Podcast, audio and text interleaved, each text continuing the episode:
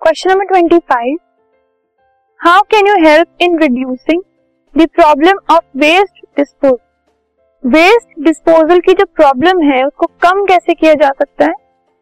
The problem of waste disposal can be reduce in many ways बहुत सारे तरीके ऐसे हैं जिससे हम इस प्रॉब्लम को कम कर सकते हैं।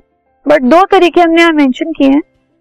फ़र्स्ट है by using more biodegradable substances जो बायोडिग्रेडेबल सब्सटेंसेस है, उनको ज़्यादातर यूज़ करना चाहिए और जो नॉन बायोडिग्रेडेबल सब्सटेंसेस है, उनका यूज़ थोड़ा कम करना चाहिए हमें।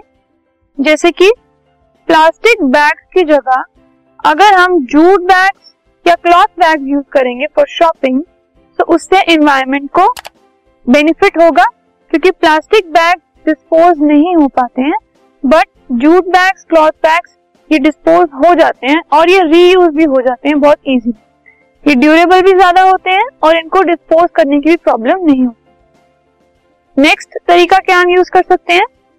By proper segregation of waste before dispose जब हम वेस्ट डिस्पोज करते हैं, उनको प्रॉपरली सेग्रीगेट कर लेना ज़रूरी है।